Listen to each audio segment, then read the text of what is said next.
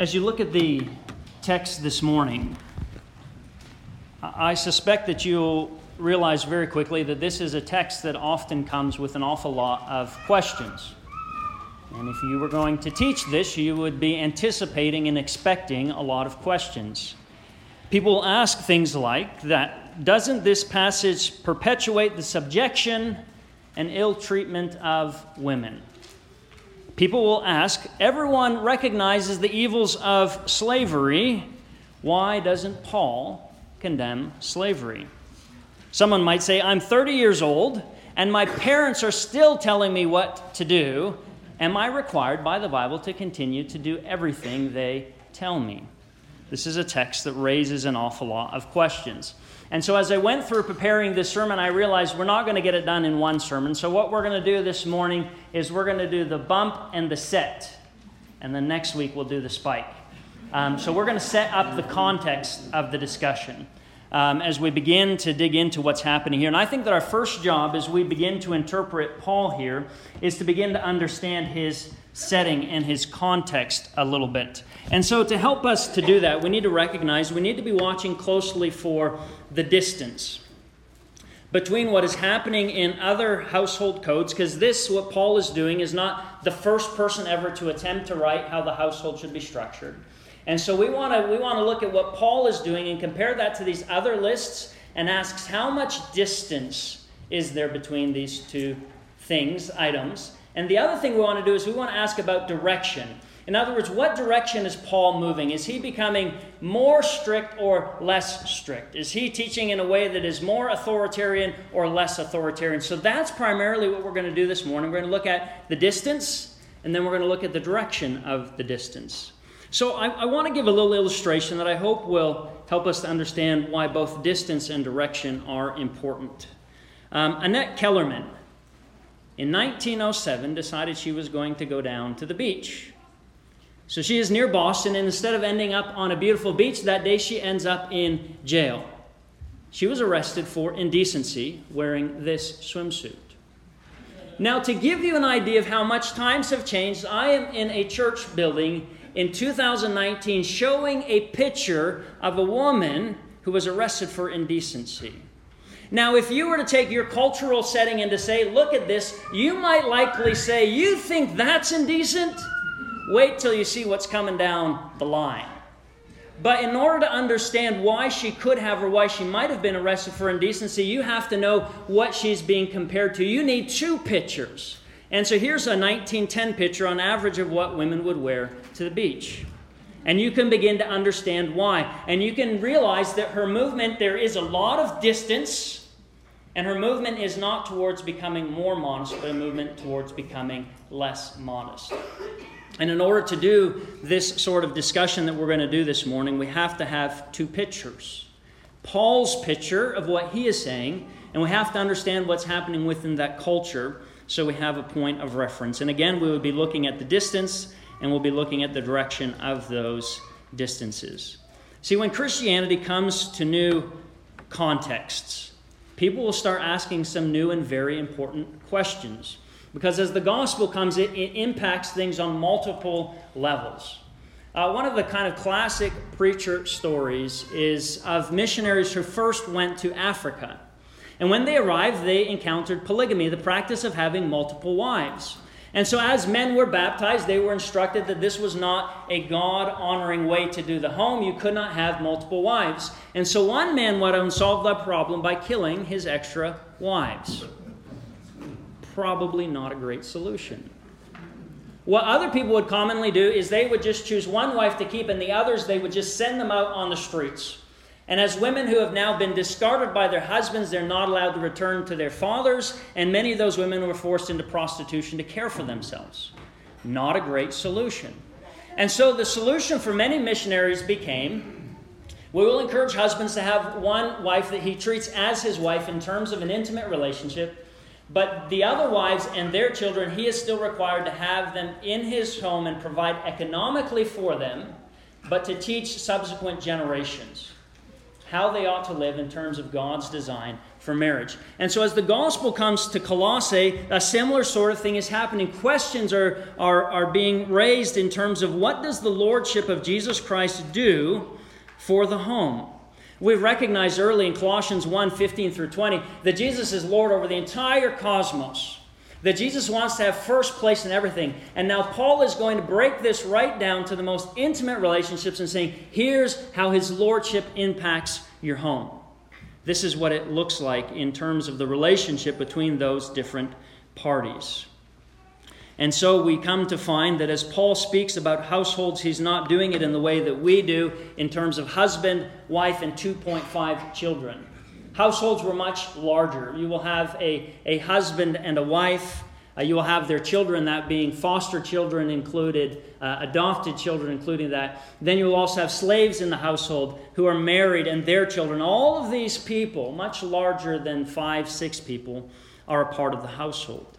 And for a very long time, how the household was structured, how it conducted itself was very important. Uh, 400 years before Jesus, Aristotle began to say something that sounds very contemporary. Using different language, he said, As the family goes, so the country goes. His exact language was that he believed that what happened in the smallest societal unit, called the household, would then be a prediction of what would happen in the largest societal unit, called the state. And so, for that reason and for that matter, if you were to say of your family, it's private, it's my business, in the first century, everyone would say it is not private, and it's not your business, because how you conduct your household becomes how the state conducts itself.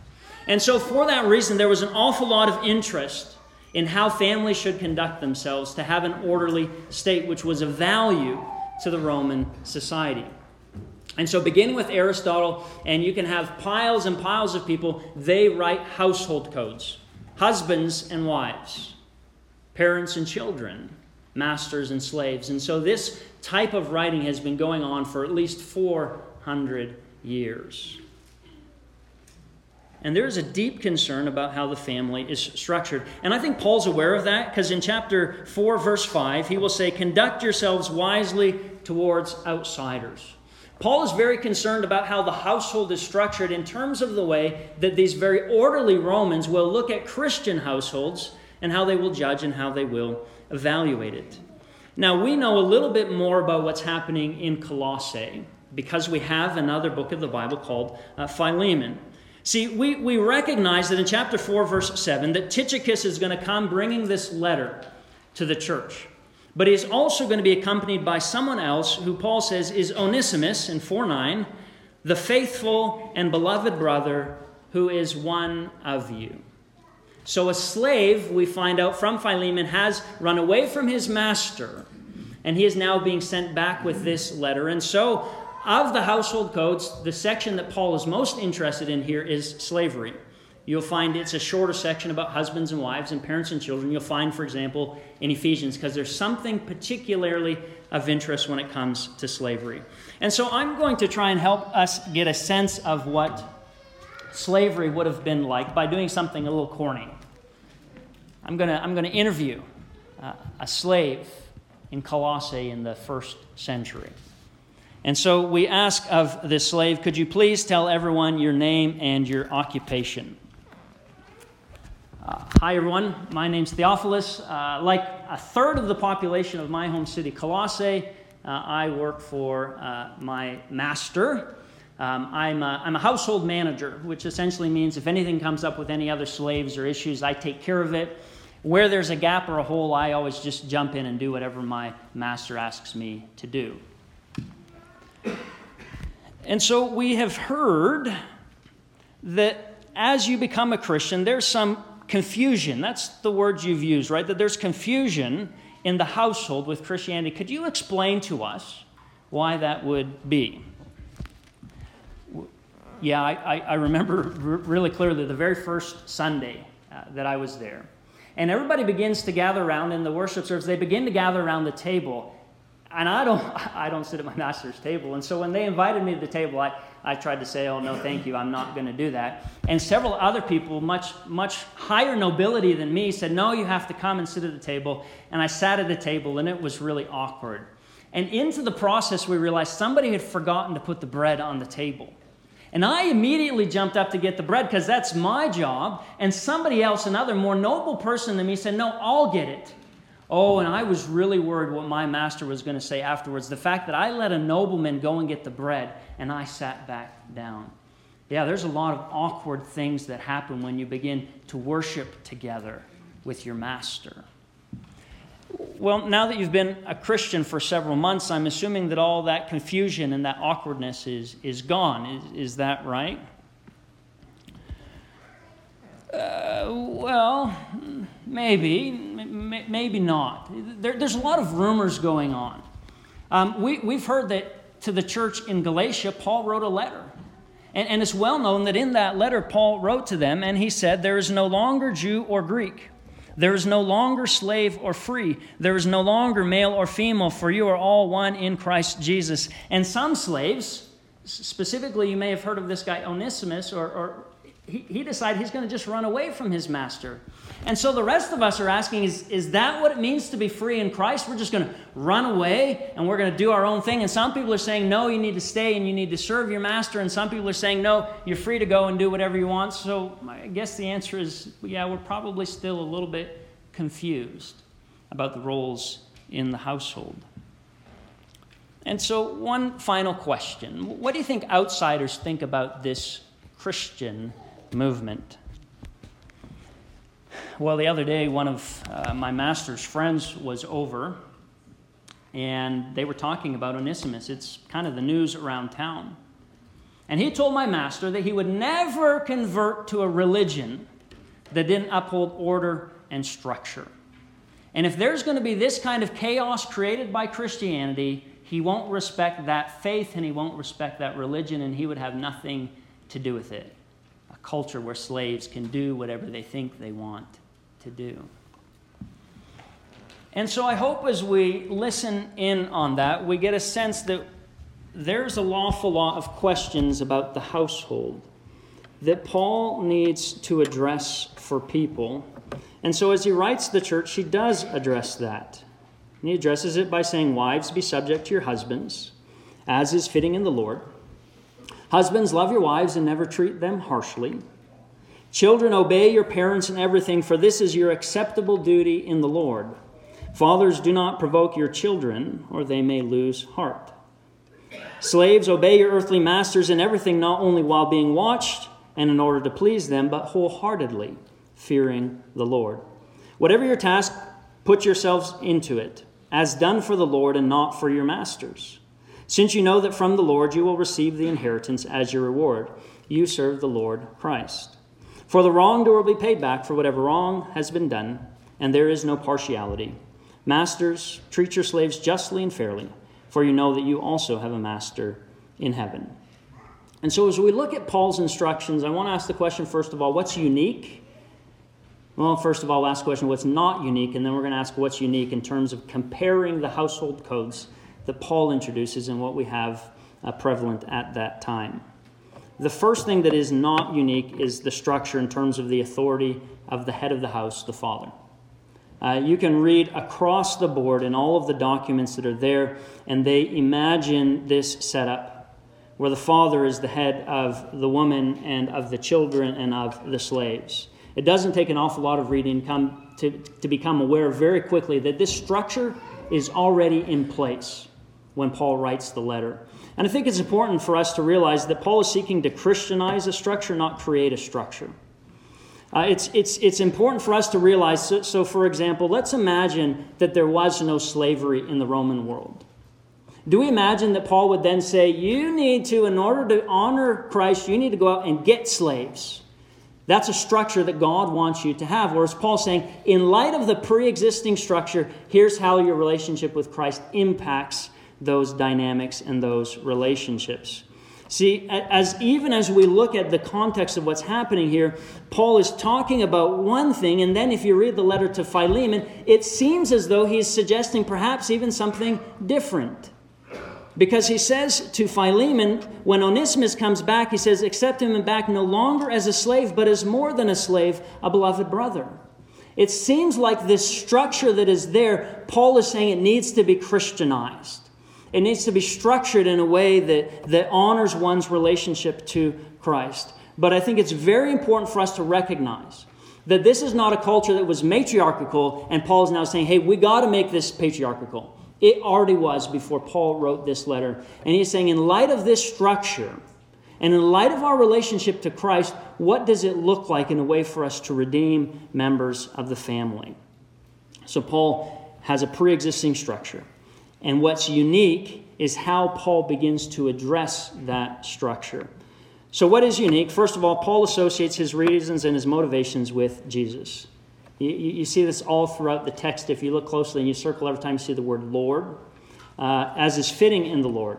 For is your acceptable duty in the Lord, fearing the Lord, as done for the Lord. From the Lord you have received. You serve the Lord Jesus Christ. You also have a Lord in heaven. So, so, we, have, we have moved to a place where everyone living in the household needs to look at Jesus Christ and say, In my relationship to him, how do I live in relationship to these people? That's the foundational relationship. That's the foundational principle that we all look is we look at how Christ lives. See, they were instructed to live not for things of this earth, but to set their minds on things above, to seek the things that are above where Christ is. And so Paul is boiling this down in the most specific application, saying, In your home, here's how you live with your mind set on things above. And here's how you live in reference and regard to Christ. And the second thing that's unique is that there was rarely, if ever, any demand placed on the head of the household. Typically, with each of these groupings, the head of the household was essentially allowed to do anything he wanted. Women, children, slaves were all viewed as property. And so, whatever you could do to your lawn outside, you would be able to do to any of these sort of parties. And so, the household codes would most often address wives, children, and slaves, but never had any expectations, never had any callings for the head of the household in terms of how he was to conduct himself. Paul, on the other hand, says that a husband must love his wife. Paul, on the other hand, says that a father must not exacerbate his children or bring them to a place of anger. Paul, on the other hand, says that masters must treat their slaves justly. And see, as Paul has been talking in chapter 3 about all these one another texts, about forgiving and about loving and about compassion, Paul is going to say essentially that just because you're a master or just because you're a slave does not mean you're exempt from showing one another compassion, humility, meekness, love. All of these you will find in every dynamic of the household. And the third thing that I find that is unique is that this list shows concern for the treatment of wives, children, and slaves. I guess if you want me to show you some of the original stuff, I'll send you an email and you can dig into all of this sort of stuff. But in, in terms of the ways that people were permitted to, to treat others, sometimes even it seems like a sport in terms of how a father might treat his children, how he might beat them and find pleasure in that sort of thing. Paul here is concerned for the weaker members, how they are treated, the kind of conduct that they receive. We've recognized already that their husbands are called the live love wives, not to provoke them to anger. And in many ways, Paul holds this head of the household as responsible even for the behavior of others in rebellion to him. So if a child is rebelling in anger against the father, Paul will say that's whose responsibility. That's the father's responsibility because of the type of household that Father has created. So Paul's teaching is far more liberal than his contemporaries. It shows a greater respect and a greater regard for all members, regardless of who they are. They are to be treated with compassion, with kindness, with humility, with meekness, and with patience. And in that culture, if the head of the household complies, all members can live with gratitude in their hearts and thanksgiving to God. But I think the pressing question for us becomes yeah, but what if things go wrong? Haven't you ever seen something go wrong in this model? If you look at the passage, it's very brief. Paul is writing more like a bulleted form. In fact, I think if that's what was happening today, you'd have these bullet points. If you look at earlier in chapter 3, Paul, and, and, and, he loves to connect sentences together, but here he's just giving us a very brief overview where each line is independent from the other. And so, what Paul is doing, I think the, the, the genre that seems to make most, the most sense to me is he's kind of giving us a product manual. It's kind of like you get in the car and you say, How do I work this thing? And the product manual says, You know, put your foot on the brake, turn the key, and then it starts. And this is what Paul is saying. This is how it works. But what this particular product manual is lacking is any sort of a troubleshooting guide. Paul doesn't even begin to address the what if. What if the head of the household does not live according to these ways? What if, what if, what if? Paul simply does not even begin to address this. I think in other New Testament letters, when you encounter issues, uh, people marrying non Christians, or people who have married somebody who now that spouse is. Paul will unpack some of the troubleshooting questions, but here he simply does not. And I think that if the conversations that we had today surface, Paul would address those, but Paul simply doesn't. And so Paul cannot and does not address every single one of those contexts. So, can we solve every question about this text? I doubt that we can. But here's what I want us to take away from this morning as we prepare next week to look a little bit more specifically at the content. And the first thing I want us to recognize is the structure existed. That, that what Paul is calling for is, in light of now the fact that you're a Christian, it's kind of like that missionary story. In light of the fact that you have multiple wives, here's how you bring Christ into that context and into that situation. In this context, when Christ enters this situation, how does he transform it? Everyone is treated as a precious member of the body of Christ, whether husband, wife, parent, child, master, slave. And there is love and there is respect. And I think that's a revolutionary idea for Paul's day.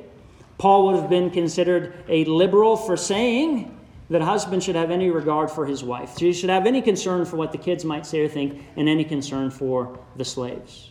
And so there is a dramatic distance, and the distance is in the direction of showing love and care towards one another. And so next week, what we're going to do is we're going to do the hard work of asking the question in light of who Jesus is, how do we live as families in a way that gives that Jesus gives the greatest consideration, honor, and glory? That's the question that Paul seems to me that he's addressing. What does that look like? And I think what we're going to find is that Christ needs to seep into every nook and cranny of every single relationship in our lives. What relationship do you have where you say Christ's lordship doesn't touch this? Paul's going to say there is not a single relationship that, in regard and in reference to Christ, we live in a way that shows honor to people. We live in a way that shows kindness to people. How then do we live in marriage in a way that is fitting in the Lord? How, how do we work for our employers in a way that is acceptable in our duty to the Lord? How do I ensure that I'm living in the fear of God? Well, come back next week and we might try and answer some of those questions. But may God bless us as we begin to wrestle with this text and with this context. And so in your life, you may recognize that there are parts of your life where Christ hasn't seeped into every aspect or element of it. And perhaps this is the day that you want to put him on in baptism to consider him your Lord and Savior and Master. Because we know we have a Master in heaven, don't we? And so if you want to submit to him in baptism this morning, that opportunity is here. And as we sing the next song, you'd have an opportunity. I'll be in the back, some of our elders will be back there. Uh, just come and find us, uh, talk about what's going on. We'd be happy to pray with you. Uh, but before we do that, I'd like to offer this word of blessing that may the Lord bless you and keep you. May the Lord make his face shine upon you and be gracious to you. May the Lord turn his face towards you and give you peace. And may the grace of the Lord Jesus Christ and the love of God and the fellowship of the Holy Spirit be with you all. Let's go ahead and stand and we'll sing our next song. And if you have any needs, uh, make your way to the back.